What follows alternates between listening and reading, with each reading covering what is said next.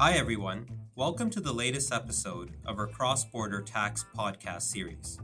My name is Danveer Rupra, and I am the National Tax Due Diligence Leader for BDO Canada. Buying a business is rarely a straightforward decision. In order to get the most out of a potential deal, buyers need to be aware of key risks and pitfalls so they can incorporate mitigation strategies into their deal negotiations. The challenge for buyers is making sure that no significant risks are missed. This can be difficult, particularly when buyers focus primarily on quality of earnings or other non financial and tax diligence reviews. One area often overlooked is tax due diligence. Ignoring tax due diligence can put a buyer at significant risk, particularly with respect to a share purchase. Under a share purchase, all of the assets and liabilities of the target company remain with the purchased company.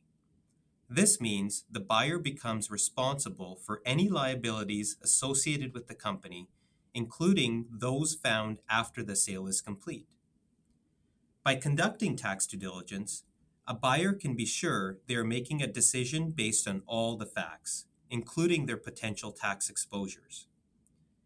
This knowledge can help increase a buyer's ability to achieve their desired outcomes from the sale.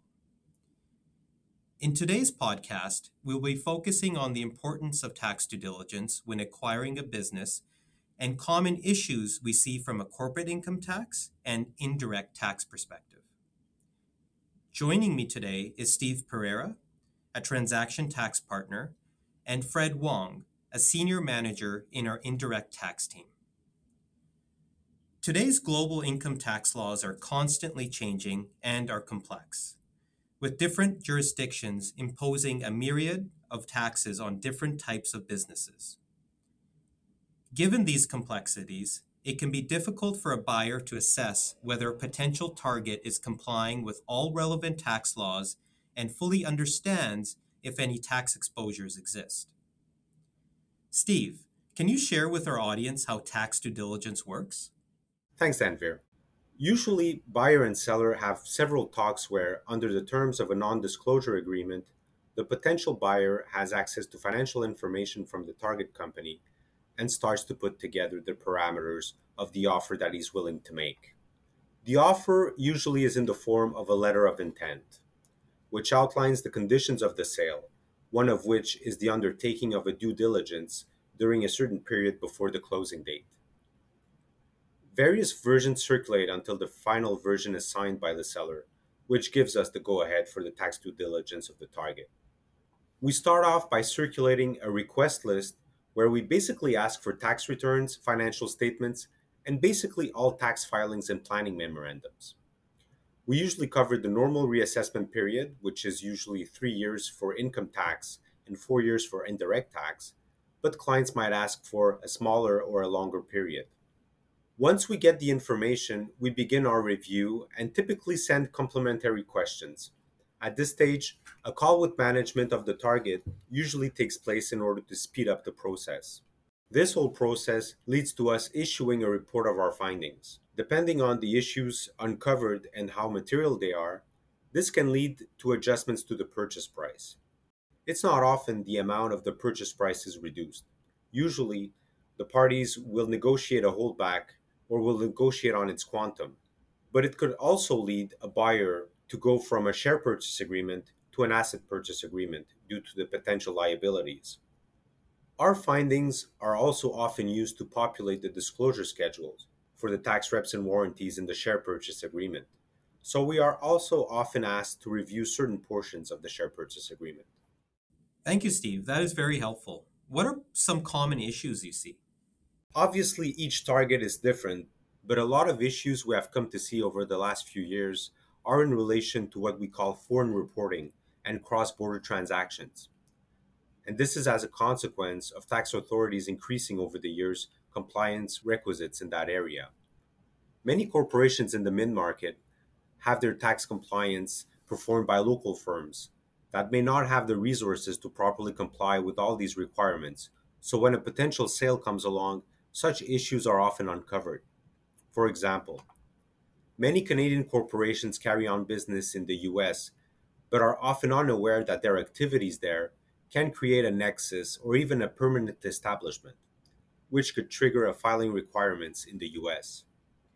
When these things are uncovered, it often goes back many years so that the combination of tax liability, interests, and penalties may cause for significant exposure. Also, for targets that are more structured and do business abroad through foreign subsidiaries or sister companies, transfer pricing is often something we look closely. Many of those corporations do not have a transfer pricing study in place, and some of them also don't hold contemporaneous documentation to support their transfer pricing. Failure to do so, or even worse, false declarations, can trigger penalties or lead to readjustments. On the domestic side, we still find issues relating to employees versus independent contractor qualifications in certain industries, namely in transportation. Potential exposure for misclassifying someone as independent contractor includes payroll taxes along with interest and penalties for failing to deduct and remit. Because it could impact employees, payroll issues are usually something purchasers want to see resolved quickly. Another issue worth mentioning are the pre closing reorganizations, whereby sellers seek to reduce their tax burden on the sale. While the risk usually stays at the shareholder level, some more aggressive plans could trigger tax at the target's level, so the purchaser would be exposed post closing. Aggressive tax planning is something our tax authorities have been focusing on lately, and it's important to identify these situations from a buyer's perspective. Foreign purchasers are often unaware of what constitutes aggressive tax planning as opposed to standard planning, so it's important for us to advise them on that. Finally, even if it's not an issue we uncover in, in the tax due diligence, we like to advise the client on loss of CCPC status, since it could have some impacts following the transactions. It is important that the client is aware that loss of CCPC status will put an end or reduce some preferential treatments, such as small business deduction and research and development tax credits. Purchasers often make cash projections based on information from prior years and don't take into consideration these changes in rates. So it's important to inform them properly on the consequences of loss of CCPC status. Thank you, Steve. Lots of issues to consider. Fred, what about on the indirect tax side? What are some common issues you see? Thanks, Danveer. While many businesses, prospective vendors, and prospective purchasers generally have a functional grasp of high level income tax issues, we find that there's a bit of a disconnect between that and indirect tax. In Canada, we have a federal value added tax in the GST HST regime, a separate provincial value added tax in the Quebec QST regime, and then three more provincial sales taxes in British Columbia, Saskatchewan, and Manitoba. These three last PSTs are more quote unquote US style retail sales taxes and not VATs that function off exemption certificates and specific carve ins for taxability, with unique rules for out of province sellers that are simply lobbing goods or services into that jurisdiction. As the economy has evolved and as the fundamental nature of transactions undertaken in the economy have evolved as well, sales tax legislation has been a bit slow to catch up. Over the last, say, two to three years, uh, the five sales tax regimes have been updated with new rules to capture certain types of transactions, with a large focus on the digital economy. Where businesses might have done some analysis in years past to determine their risk and exposure, the implementation of new rules and new regulations and new legislation might have quietly tossed some of that uh, confidence, shall we say, out the window, with new liabilities and new hidden issues and exposures to consider. Outside of core sales tax, though, uh, our indirect tax practice also deals with a whole host of other non income tax issues, including customs, duties, international trade, excise tax, and even property taxes on some occasions. In one instance, I had to wrap my head around Ontario's new environmental handling fees and an effective uh, recycling tax, which was a pretty far cry from what I imagined when I initially signed up for uh, this indirect tax role. How does your analysis differ between a share sale and an asset sale? That's a great question. In a share sale, a lot of the issues that I mentioned earlier come up. We're focused on sniffing out those risks and uh, exposures and potentially unconsidered liabilities, and quantifying those as to how they might impact the purchase price and the purchase decision overall. In an asset sale, though, the buyer gets a bit more latitude in asset selection and can narrow down the scope of the deal quite a bit more. Here, a purchaser is generally not assuming the underlying tax obligations of the vendor. Most tax obligations, known or unknown, will generally not transfer to the purchaser if they're purchasing assets. This renders the earlier discussion on multi jurisdictional sales and VATs and PSTs a generally prospective operational discussion for future contemplation and not necessarily a key driver to the purchase decision itself. However, the question then turns to whether or not the purchase of the assets of the business are themselves taxable for GST, HST, or for PST, or for QST. In short, spoilers here, yes, they're generally taxable. And tax between anywhere of 5% to 15% of the fair market value of those purchased assets could end up being pretty sizable, so planning needs to be done to accommodate. The timing of the transaction and the registration statuses of the purchaser and the vendor need to be carefully considered to ensure that the purchaser is entitled to its input VAT or input tax credit claim, if tax is payable and paid on that purchase.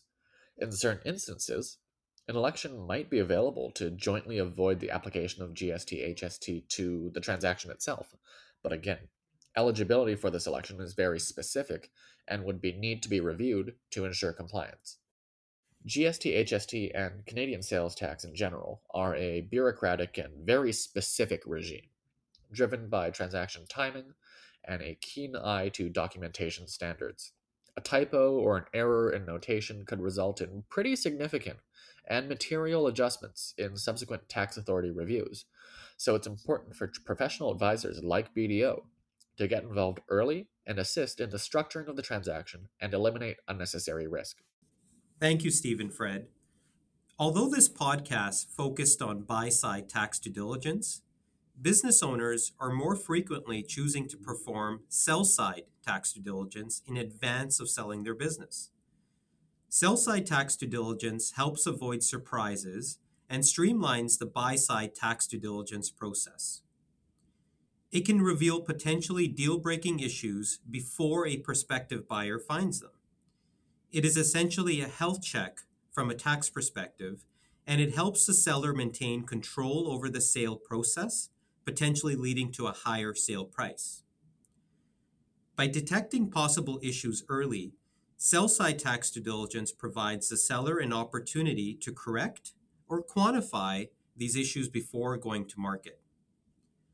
The decision to purchase a company should not be made lightly. It is important not to lose sight of risks associated with a transaction.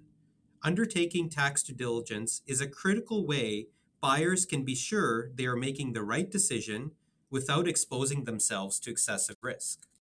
That's all we have for today. Tune into our next episode and don't forget to subscribe to our cross border tax podcast series. Thank you.